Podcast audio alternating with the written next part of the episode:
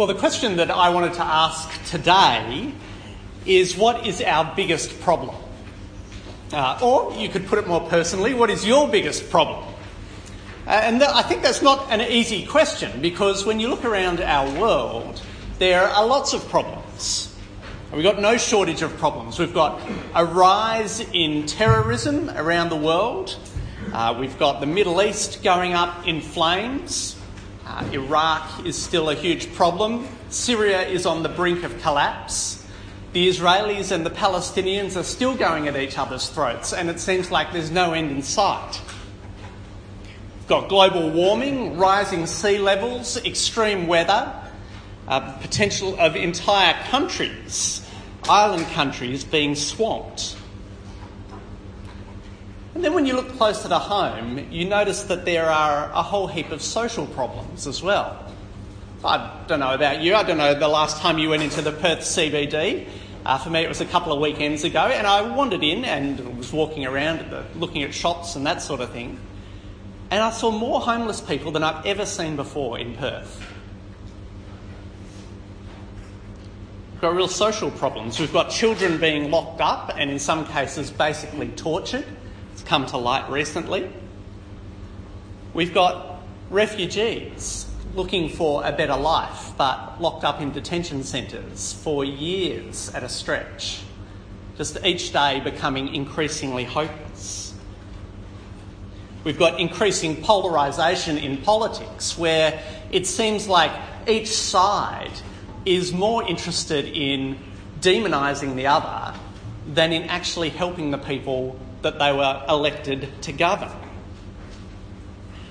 And even at a personal level, we look around and we see in our own families and in our own lives uh, breakdowns in relationships, uh, marriages that fall apart. We see friends who stab us in the back.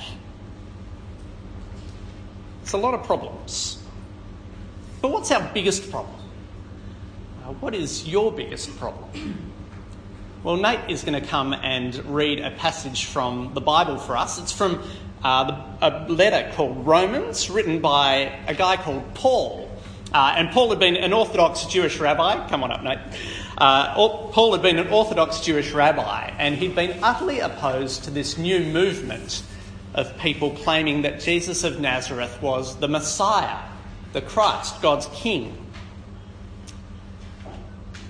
They claimed that he had been crucified by the Romans and that three days later he'd risen from the dead. And Paul hated these Christians.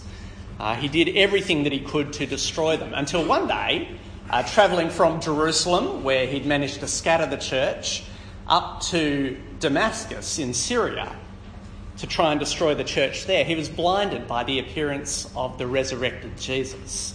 And it turned his whole world upside down. So have a listen to this. Uh, this is Paul's diagnosis, God's diagnosis of what the problem with people is. Hi, so I'm Nate. Um, I'll be reading Romans 1 18 to 32 if you want to look it up in your Bible, or it's in the little pamphlet that was given to you. Cool. I'm read. The wrath of God is being revealed from heaven against all the godlessness and wickedness of people who, who who, suppre- who suppress the truth by their wickedness, since they may be known about, about God is plain to them, because God has made it plain to them. For since the creation of the world, God's invisible qualities, his eternal power and divine nature, have been clearly seen, being understood from what has been made, so that people are without excuse. For although they knew God, they neither glorified him as God nor gave thanks to him but their thinking became futile and their foolish hearts were darkened.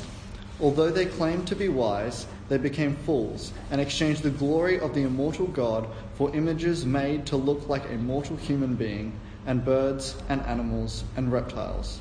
Therefore, God gave them over in the sinful desires of their heart to sexual impurity for the degrading of their bodies with one another.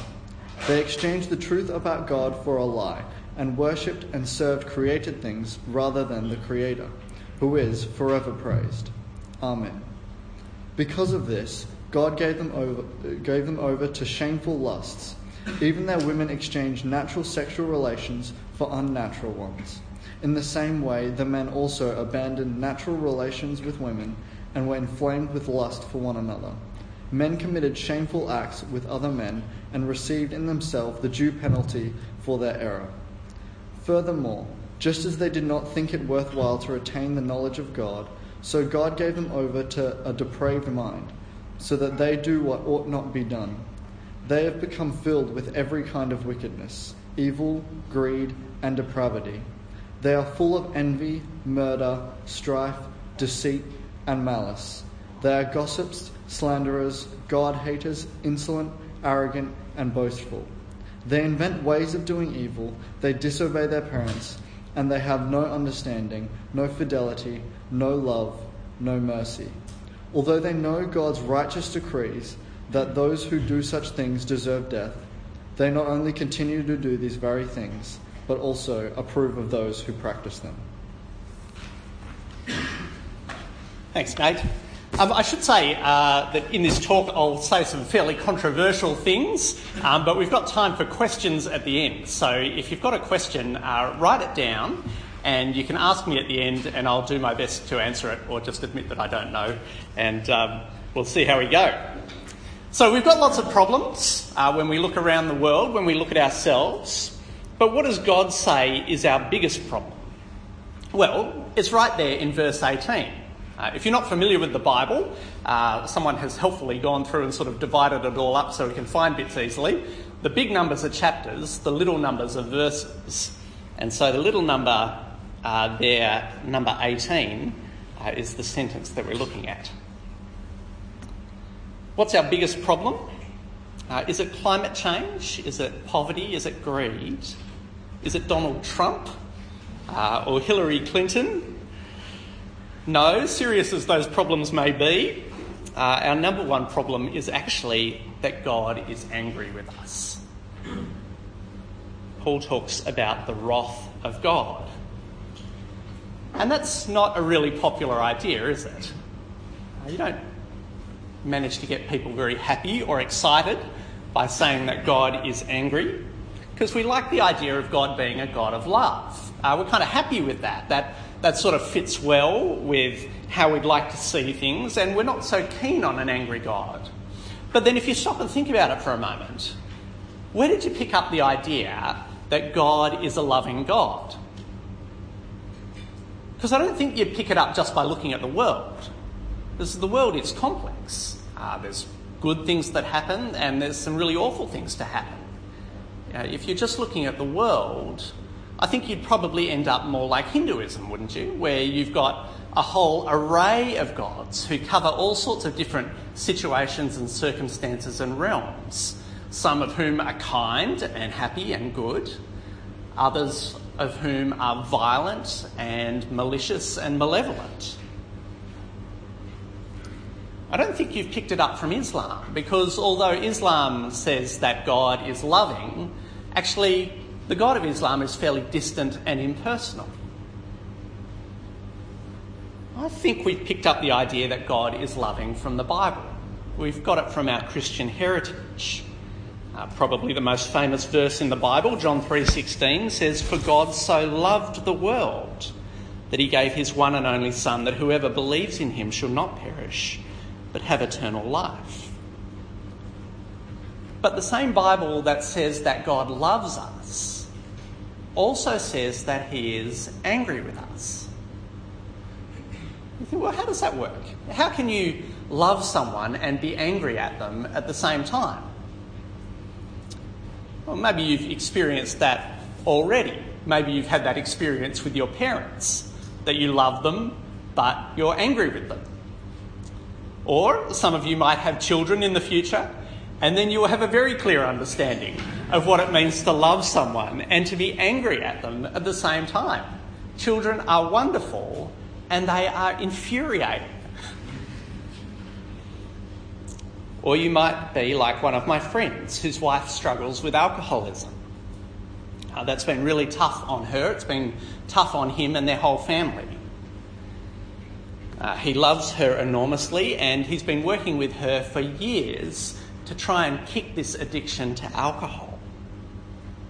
He was telling me a while ago that he felt like they were really been getting somewhere. And then one day he came home to discover her drunk from a bottle of vodka she'd been hiding from him. And he was furious. Not because he doesn't love her, but because he does. Uh, and he just felt so betrayed and so angry that she was throwing away her life and her family and everything that they had. Felt like she was treating all of them with contempt and destroying herself in the process. He was angry, not violent, but angry, not because he didn't love her, but because he does. Anger and love are not incompatible. In fact, our anger often, comes because we love someone. If we didn't love them, we just wouldn't care. It'd mean nothing to us. But why is God angry? Well, have a look there again at verse 18. The wrath of God is being revealed from heaven against all the godlessness and wickedness of men who suppress the truth by their wickedness. Since what may be known about God is plain to them, because God has made it plain to them. God says he's angry because we, all of us, suppress the truth about him, even though he's made it crystal clear. He's made it plain to us. How do we do that? Uh, well, in verse 20, Paul says that there are two things about God that are perfectly plain his eternal power and his divine nature. In other words, simply by looking at creation, we know instinctively that there's a creator. We know that the tree didn't make itself, the rock didn't make itself. And as far back as you push, it didn't make itself. If you go right back to the Big Bang, when everything came into existence, well, nothing doesn't produce something.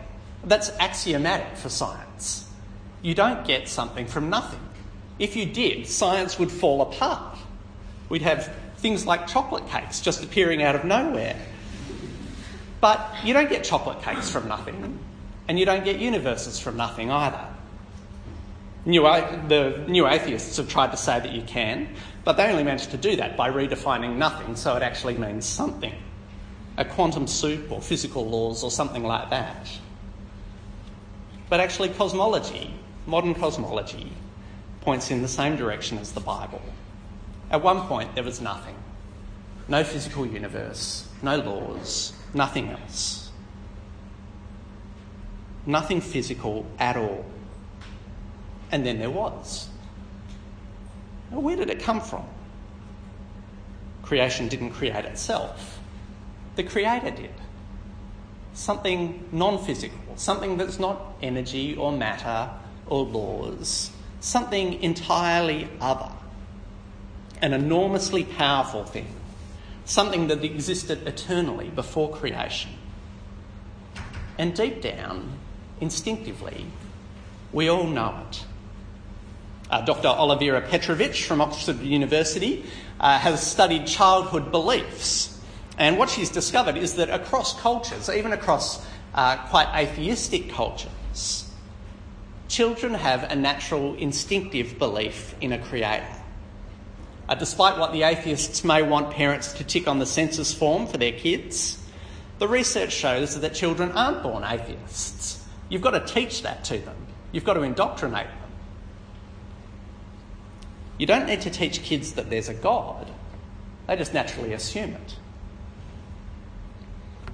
We don't instinctively know much about that God, but we do get that He's the Creator, that He made things that he's not a part of creation, that he's not a tree or a rock or a mammal or a reptile or a bird or a fish or any, even a human.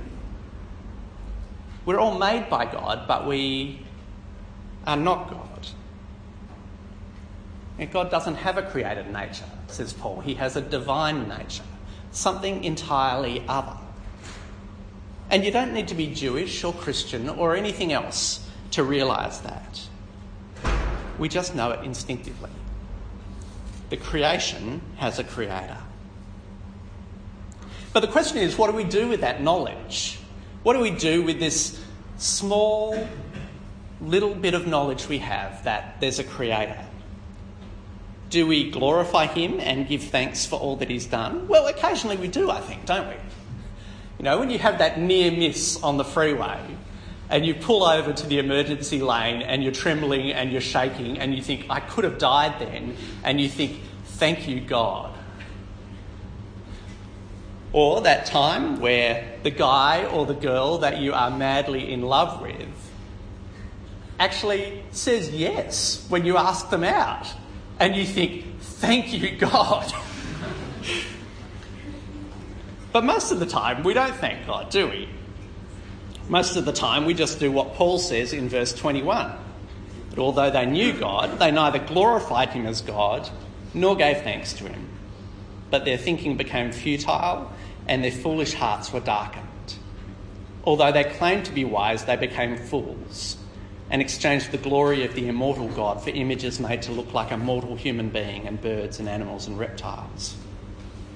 Uh, one of my friends uh, was at a church in Margaret River and uh, they had uh, something coming up. I think it was an Easter event or something like that. And they wanted to invite people from Margaret River along to it. So they went out and they were door knocking uh, around Margaret River, just chatting to people and inviting them along to this thing the church was doing. Uh, and one of the doors he knocked on, he met uh, a bunch of guys, about three of them who were sharing a house together. And um, they were just your ordinary, average Aussie guys who were living in Margaret River for the surf. Uh, that's what they lived for. It was every day to go down to the beach to enjoy the surf. That's what they wanted out of life. So, they carved an idol out of a tree stump in their backyard and they set it up. And every morning, before they went out to the beach to see what the swell was like, they would pray to this god that they had carved out of a tree stump that they'd have a good surf not to the Creator who made the ocean and the beach and the waves, but to the tree stump, to the God that they had made. Now that sounds ridiculous, doesn't it? But actually, if you look across the world and across history, that's what people instinctively do. We make gods and we pray to them. We carve them, we smelt them from iron or gold, and instead of praying to the God who made us, we pray to the thing that we have made. Even in the West, where, you know, apart from Margaret River, uh, our history of Christianity has largely done away with idols, many people still worship some part of creation. Uh, whether it's the hardcore greenie, who for nature, uh, for them, nature is something kind of spiritual, or whether it's the cynical businessman who just worships money, or the average Aussie who just worships themselves. We've all exchanged the truth of God for a lie and worship and serve created things rather than the Creator. We're kind of like a, a kid who lives in a house that's been built by their parents. Their parents live there, they love her, they've provided her with food and uh, clothes and entertainment, lavished them with everything that they need. But she just ignores them. Just acts as though they don't exist. And instead, what she's done is she's set up in her bedroom a teddy bear. And every time her parents do something lovely for her, she thanks the teddy bear. And you think, well, you know, that's uh, maybe that's kind of funny, maybe a little bit cute with a kid for a while. But when it comes to us and God, that's tragic, isn't it? That we would worship the stuff that we've been given rather than the one who has given it. To ignore the Creator who loves us and provides us with everything with food, with oxygen, with our very heartbeat. That is not right. It's badly wrong. And God is rightly angry. So, how does God respond to people suppressing the truth about him? How does he reveal his wrath? Does he go around smiting people? Does he strike them with lightning bolts? No, not generally. I suppose some people get hit by lightning bolts. But how does God reveal his wrath? Well, he does it by letting us go. You can see it there in verse 24 and 26 and 28, where he says, God gave them over. God gave them over. God gave them over. How does God reveal his wrath?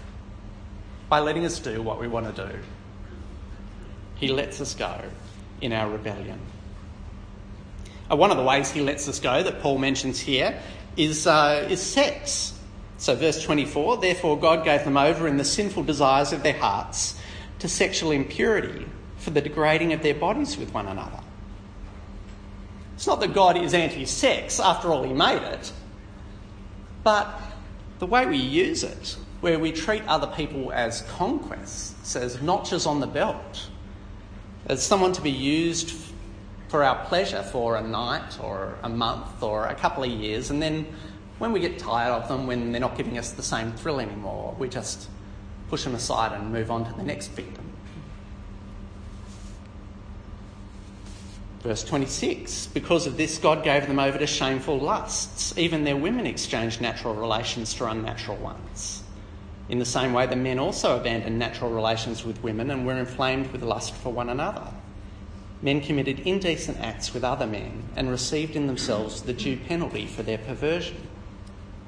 Now, 100 years ago, no one would have batted an eyelid at those verses, but it kind of comes as a shock to us now, doesn't it? To read something like that. Like, I find that hard to read. I find that difficult, offensive. It seems to be saying that God reveals his wrath by letting people become homosexual.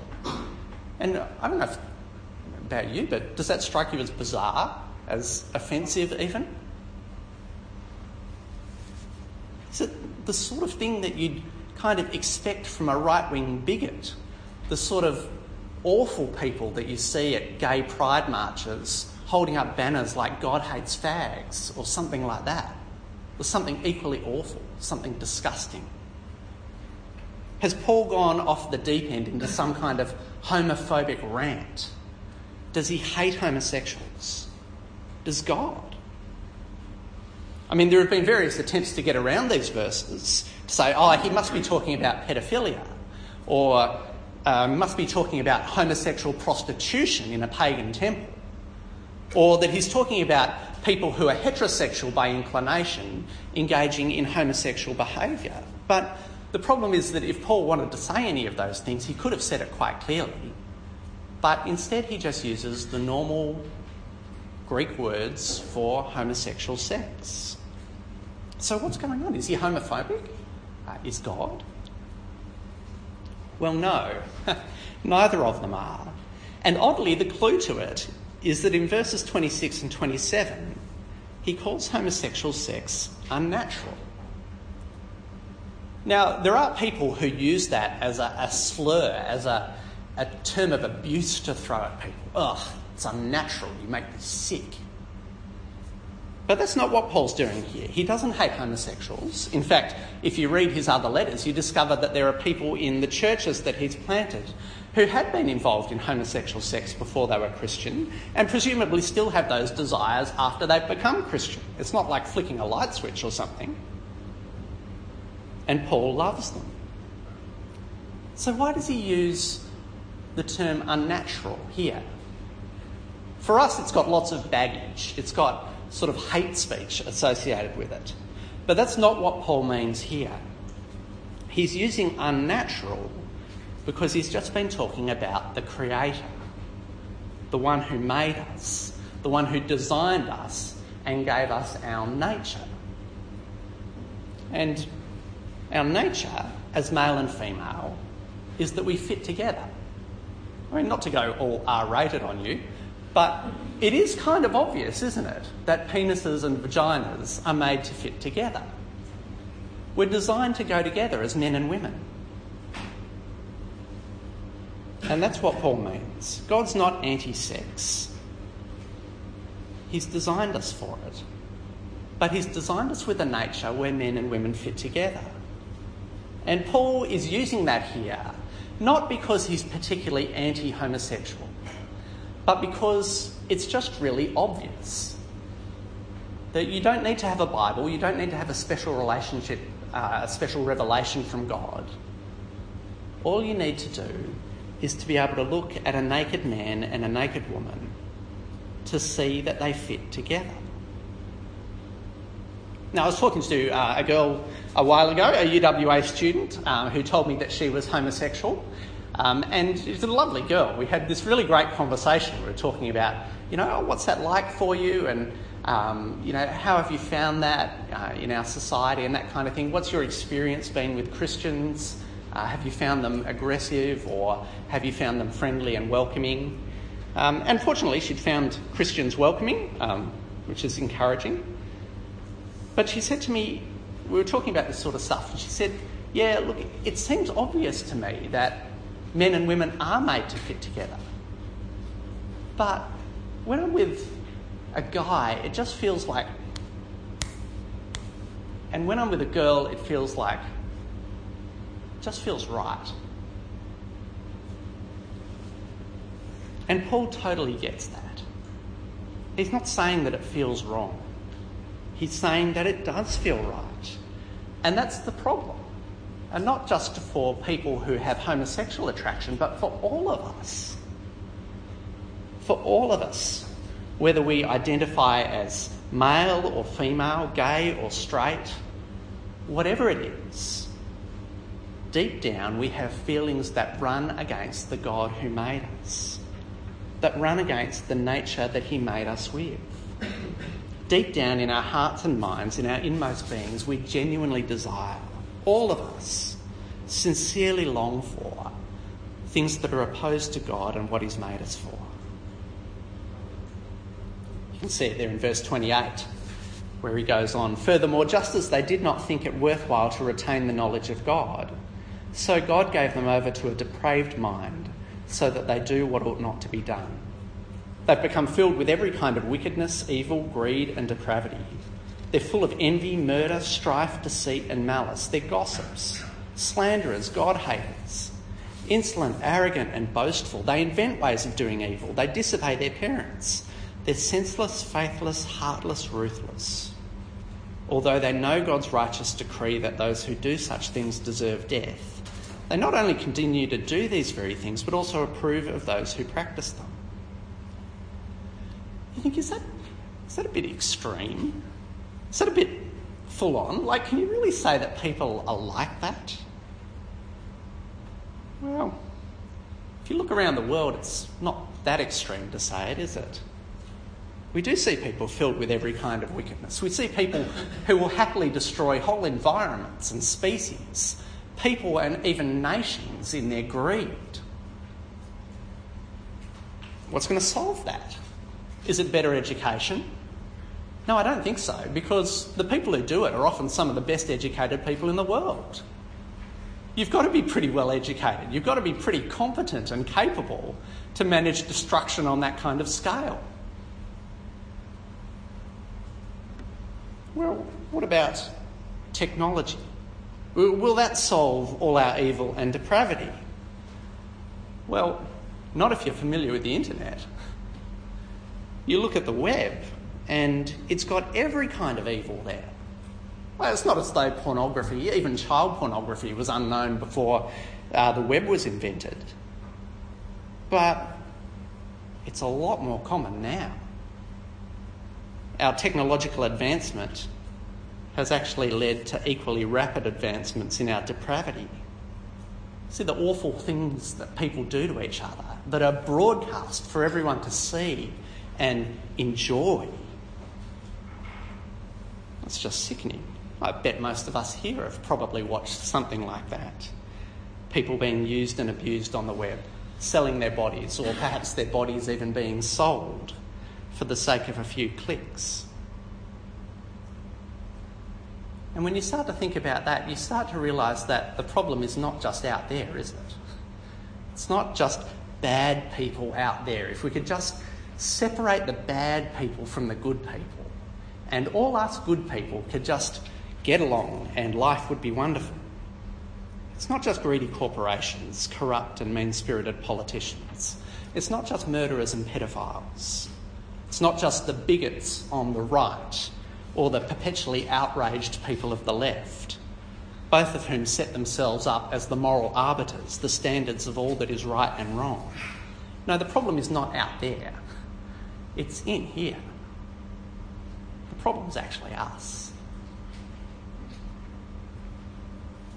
Murder, strife, deceit, malice. If you've got any insight and you look into your heart, you see inklings of that there, don't you? Gossip, slander. It's not just others out there who are arrogant and boastful, it's me as well. And my guess is it's you too. We're not immune from being senseless, faithless, heartless, ruthless, as though us middle class UWA students just float above all that, pursuing the impossible. no. If you've got any insight into yourself at all, you know that you have thought and said and done things that are wrong, that are evil, that are destructive things that you would be absolutely horrified for anyone else to know, things that would sicken them. But someone else does know. God knows. The God that we all turn our backs on knows what's in our hearts and what's in our minds. He sees it all and he is sickened and he's angry angry at how we've turned our backs on Him, angry at the evil that we have done in going our own way. And if that is the problem, then education will not help. Technology will not do the job. Trying harder won't get us there. We will just be smarter, more technologically advanced in our efforts to ignore God, trying to fix it all ourselves. But we can't fix it. We can't undo what we've thought and said and done. We can't change our desires. And so we can't make God pleased with us. We cannot take away his anger at our evil. Our only hope is actually for someone to take his anger in our place. Someone to sacrifice themselves, to cop his anger in our place. That is our only hope and that is exactly what Jesus has done.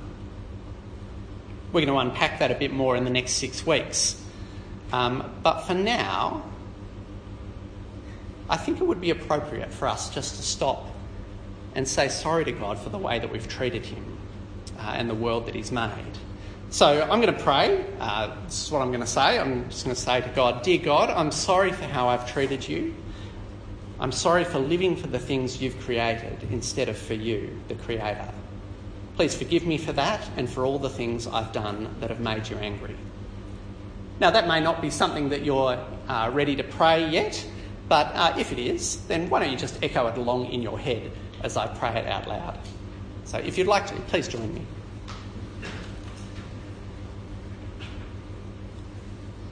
Dear God, I'm sorry for how I've treated you.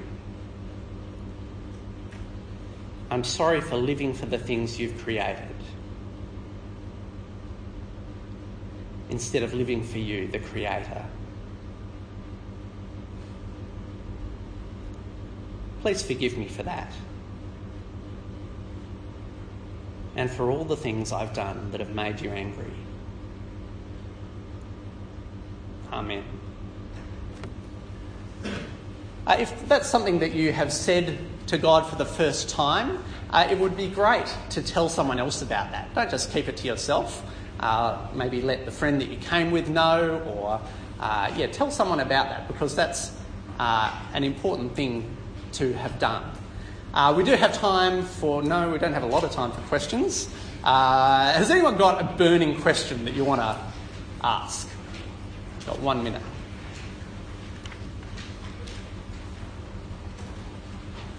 Oh, um, do you have uh, anything to say about like the fact that uh, in, in nature, um, homosexual acts can be like observed a lot. Mm.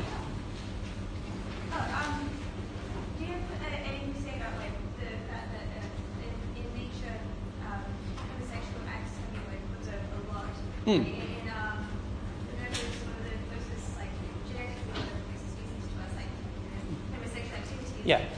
Core to the actual social function. Yeah. So the question is, uh, when you look at nature, like the world, uh, and you look at animals, you do see uh, homosexual behaviour occurring in animals. Um, and so that seems kind of natural. Uh, what do we say to that? Well, I think, um, is that that's a fair summary of the question? Yeah. Um, I think that's a good observation, uh, but I think it's worth observing that we see all sorts of sexual behaviour in animals. Um, we see the sorts of things that we would frankly be horrified uh, about if they happened amongst humans. We see rape, we see pack rape, we see all sorts of things. So I don't think by looking at uh, the animal world you can work out what is the right way to behave. Um, what you can see is that actually males and females are supposed to fit together. Well, why do we see different sexual behaviour in animals? Um, not sure, but um, does that mean that it's appropriate for us to engage in all the sort of sexual behaviour that we see in the animal world? No, I don't think so. Um, and uh, if you uh, need clearer uh, guidance on that, the Bible was fairly clear uh, about that. Um, so it, uh, it runs against the way that we are made in that sense. I'm not sure that's a super great answer, but let me think about it more and I'll come back to you.